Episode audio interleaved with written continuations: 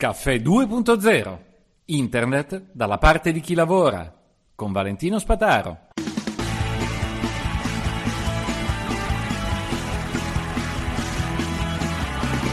Buongiorno a tutti, oggi Caffè 2.0 vi insegna a guardare la TV. allora, eh, chiariamo. Eh, sto eh, organizzandomi per trasferirmi in un'altra eh, casa. Questa casa non ha attualmente né eh, il digitale terrestre né il satellite. Ora, quel poco che guardo di TV io è Rai, mh, mm, poi canali dal 20 al 30 il digitale terrestre e poi appena ho voglia di distendermi un attimo guardo solamente eh, satellite. Satellite però sono, non guardo più Euronews, mi stanca, mi stufa, guardo DV24, iNews, iNews e poi i canali cinesi, anche i documentari, sono molto, molto belli, molto rilassanti, molto cinesi loro, uh, nel modo in cui ti rilassano. E poi vari altri canali in lingua inglese, France 24 e così via.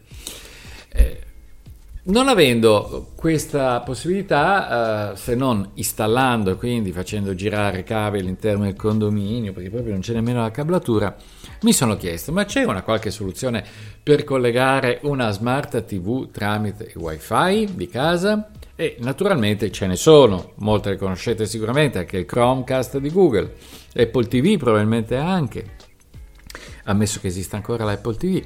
Ehm, poi c'è Amazon Fire, Fire pare che sia il più gettonato di tutti, però come sapete sono basati su Android e richiedono sempre una registrazione. Allora ho cominciato a cercare su internet delle alternative. Roku è uno di quei dispositivi esattamente come eh, il Fire e come il Chromecast che permettono di installare delle applicazioni all'interno del, del dispositivo e del dongle, viene chiamato così, e mh, mm, grazie a quello posso vedere le varie applicazioni. Quindi si passa da una registrazione, spesso da Android e spesso da alcune applicazioni che devono essere compatibili. Tutto questo se già la televisione non è una televisione Android, perché chiaramente la televisione Android supporta tutte le applicazioni mh, mm, che funzionano per Android. Quindi, eh, visto che sono tre queste le principali che consigliano anche i produttori delle TV non direttamente compatibili, perché mi trovo un Sony che non è direttamente compatibile, non è Android, ehm, allora mi sono chiesto, ma che alternative ci sono? Ci sono i computer, quindi in teoria potrebbe prendersi un Raspberry e utilizzare il Raspberry, potrebbe prendere il portatile, attaccare il portatile, quindi vedersi i replay tramite Windows, oppure tramite Raspberry, tramite mm, Magento, Linux, che sarebbe anche eh, figoso, oppure eh, un, un, tutti quegli altri mh, mm, media center, che ah, ce ne sono anche di open source, che possono funzionare. Il vero problema di questi sistemi è eh, che eh, resta in un ambito di nicchia per cui non è una cosa così semplice come eh, accendere il televisore da telecomando. ci sono sempre tempi di attesa e non è detto che la compatibilità sia sempre con tutto e soprattutto con Rai. Con Rai. Quindi a me interessano le dirette della Rai, ma mi farebbe piacere anche avere accesso a questo punto a Rai Play comodamente eh, per, per, vedere eh, anche delle vecchie registrazioni, per esempio eh, Via dei Pazzi numero 0, eh, con Bollani e la moglie e così via. In alternativa si passa sempre da YouTube, però ecco, l'idea principale, a parte partire da un accrocchio con eh, Linux e eh, un media center che funzionano bene, ma non hanno direttamente un, un telecomando disponibile, anche se possono funzionare con i telefoni, ma ripeto, poi il telefono va accoppiato col dispositivo, quindi siccome non è una cosa immediata l'accoppiamento, ecco che il telecomando fa la differenza, perché il, telefo- il telecomando che noi conosciamo tutti, infrarosso, ha il vantaggio di far partire le cose subito. Noi spesso pensiamo a funziona, basta, va bene, eh sì, però come funziona? Funziona semplice o no? Ecco, la TV ha bisogno di questa immediatezza, come anche la RAI. Perché eh, la radio? Perché è così comodo ascoltare la radio tramite Alexa? Perché non c'è interfaccia, gli parli, gli dici il canale e lui ti fa sentire il canale radio.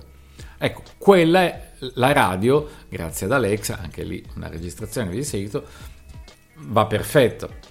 Allora, eh, probabilmente per i vecchi televisori che non hanno Android, l'unica soluzione è passare o da Google o se vi irrita particolarmente Google, perlomeno andare sul mondo Amazon. Roku eh, non lo so perché non sceglierlo, però sinceramente non mi dà lo stesso affidamento del mondo Amazon. Eh, comunque mi devo registrare e questo è un aspetto negativo che, chiaro, offre dei vantaggi, ma serve anche poi per vendere, le, mm, vendere eventualmente dei, dei contenuti a pagamento. Quindi questi dispositivi poi non nascono solo per farti vedere le cose, ma anche per pagare. A me piace Cili, mm, col quale ho un abbonamento a pagamento. E quindi la mia domanda è, in un contesto del genere, eh, si vedono addirittura dei dispositivi che nascono per automobile, eh, Galeazzi ne ha segnalato uno da 160 euro attualmente su Amazon, che si collega all'interfaccia del tablet, come lo chiamo io, che c'è in ogni automobile. Risultato, anche nella demo che ha fatto vedere lui, eh, c'è quell'attenzione spasmodica al tablet per fare in fretta che ti distrae completamente dalla guida, che è qualcosa di inaccettabile.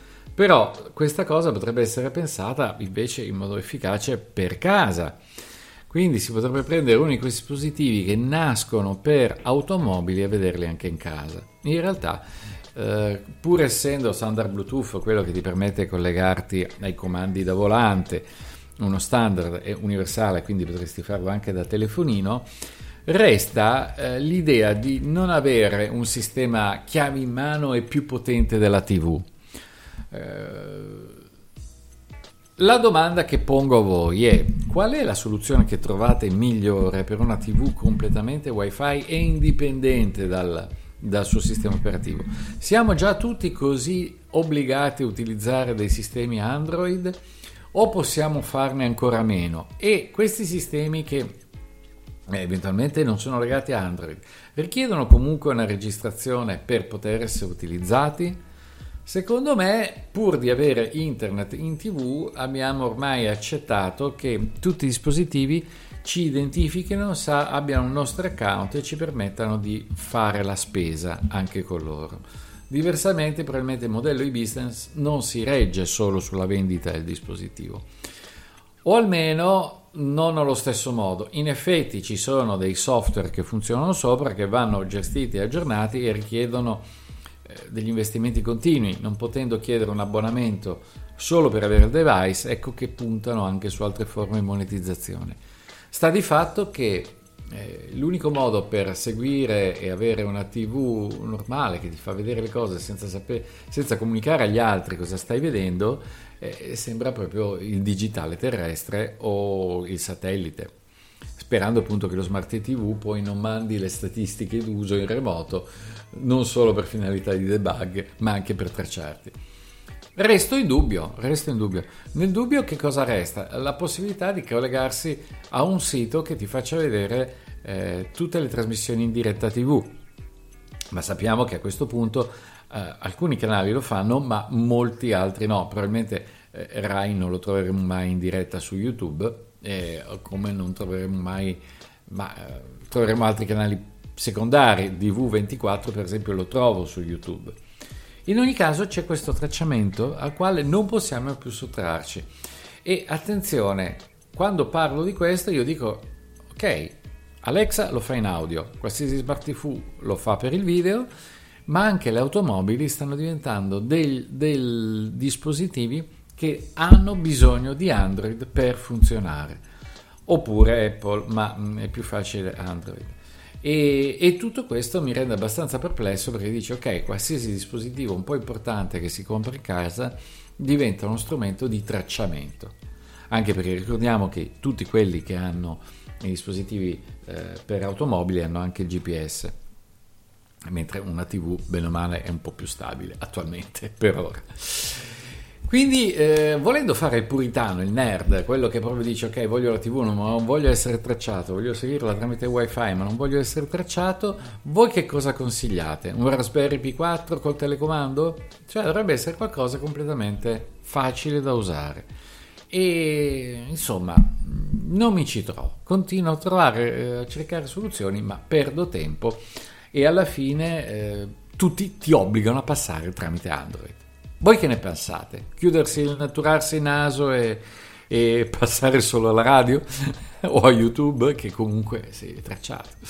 Vabbè, Caffè 2.0, domanda molto aperta, però eh, il, il tema centrale è il fatto che già ora non possiamo più avere dei dispositivi che, fanno, che utilizziamo punto e basta. Sono tutti dispositivi connessi alla rete che comunicano il nostro utilizzo dei dispositivi all'esterno. E se voi dite a me non me ne frega niente che vedano, che guardo, che so, quel canale che a una certa ora di notte fa vedere eh, pornazzi piuttosto che eh, altre eh, stazioni normalissime, anche se non mi vede pornazzi, eh, il problema è che eh, da, analizzando i consumi e l'accensione e spegnimento della TV si può anche capire quando siete in casa e non siete in casa quindi con effetti in caso di eh, data breach, perché chiaramente potrebbero conoscere le vostre abitudini. Vale la pena? Le nostre abitudini. vale la pena tutto questo? Per ora tutti dicono, vabbè, ma perché deve capitare proprio a me? Ed è il solito discorso del, ma perché devo accettare che possa capitare a me? Perché devo lasciare che queste funzionalità vengano sviluppate? Lo abbiamo consentito nelle radio, lo abbiamo consentito nelle tv, consentito nelle tv. Il, lo step successivo sono le automobili e pare che esista una funzione di disattivazione completa, ma a questo punto, addirittura sulle macchine più moderne, potresti nemm- non sapere nemmeno a che velocità stai andando. Quindi, prossimo acquisto di automobile, la prima cosa è il manuale istruzione del Media Center. Caffè 2.0. Se siete d'accordo con me, mandatemi al diavolo, se dissentite, inveite in maniera più completa. Caffè20.it slash membri, 30 giorni gratis, poi da 3 euro al mese. L'anno prossimo da 4, eh? Alla prossima!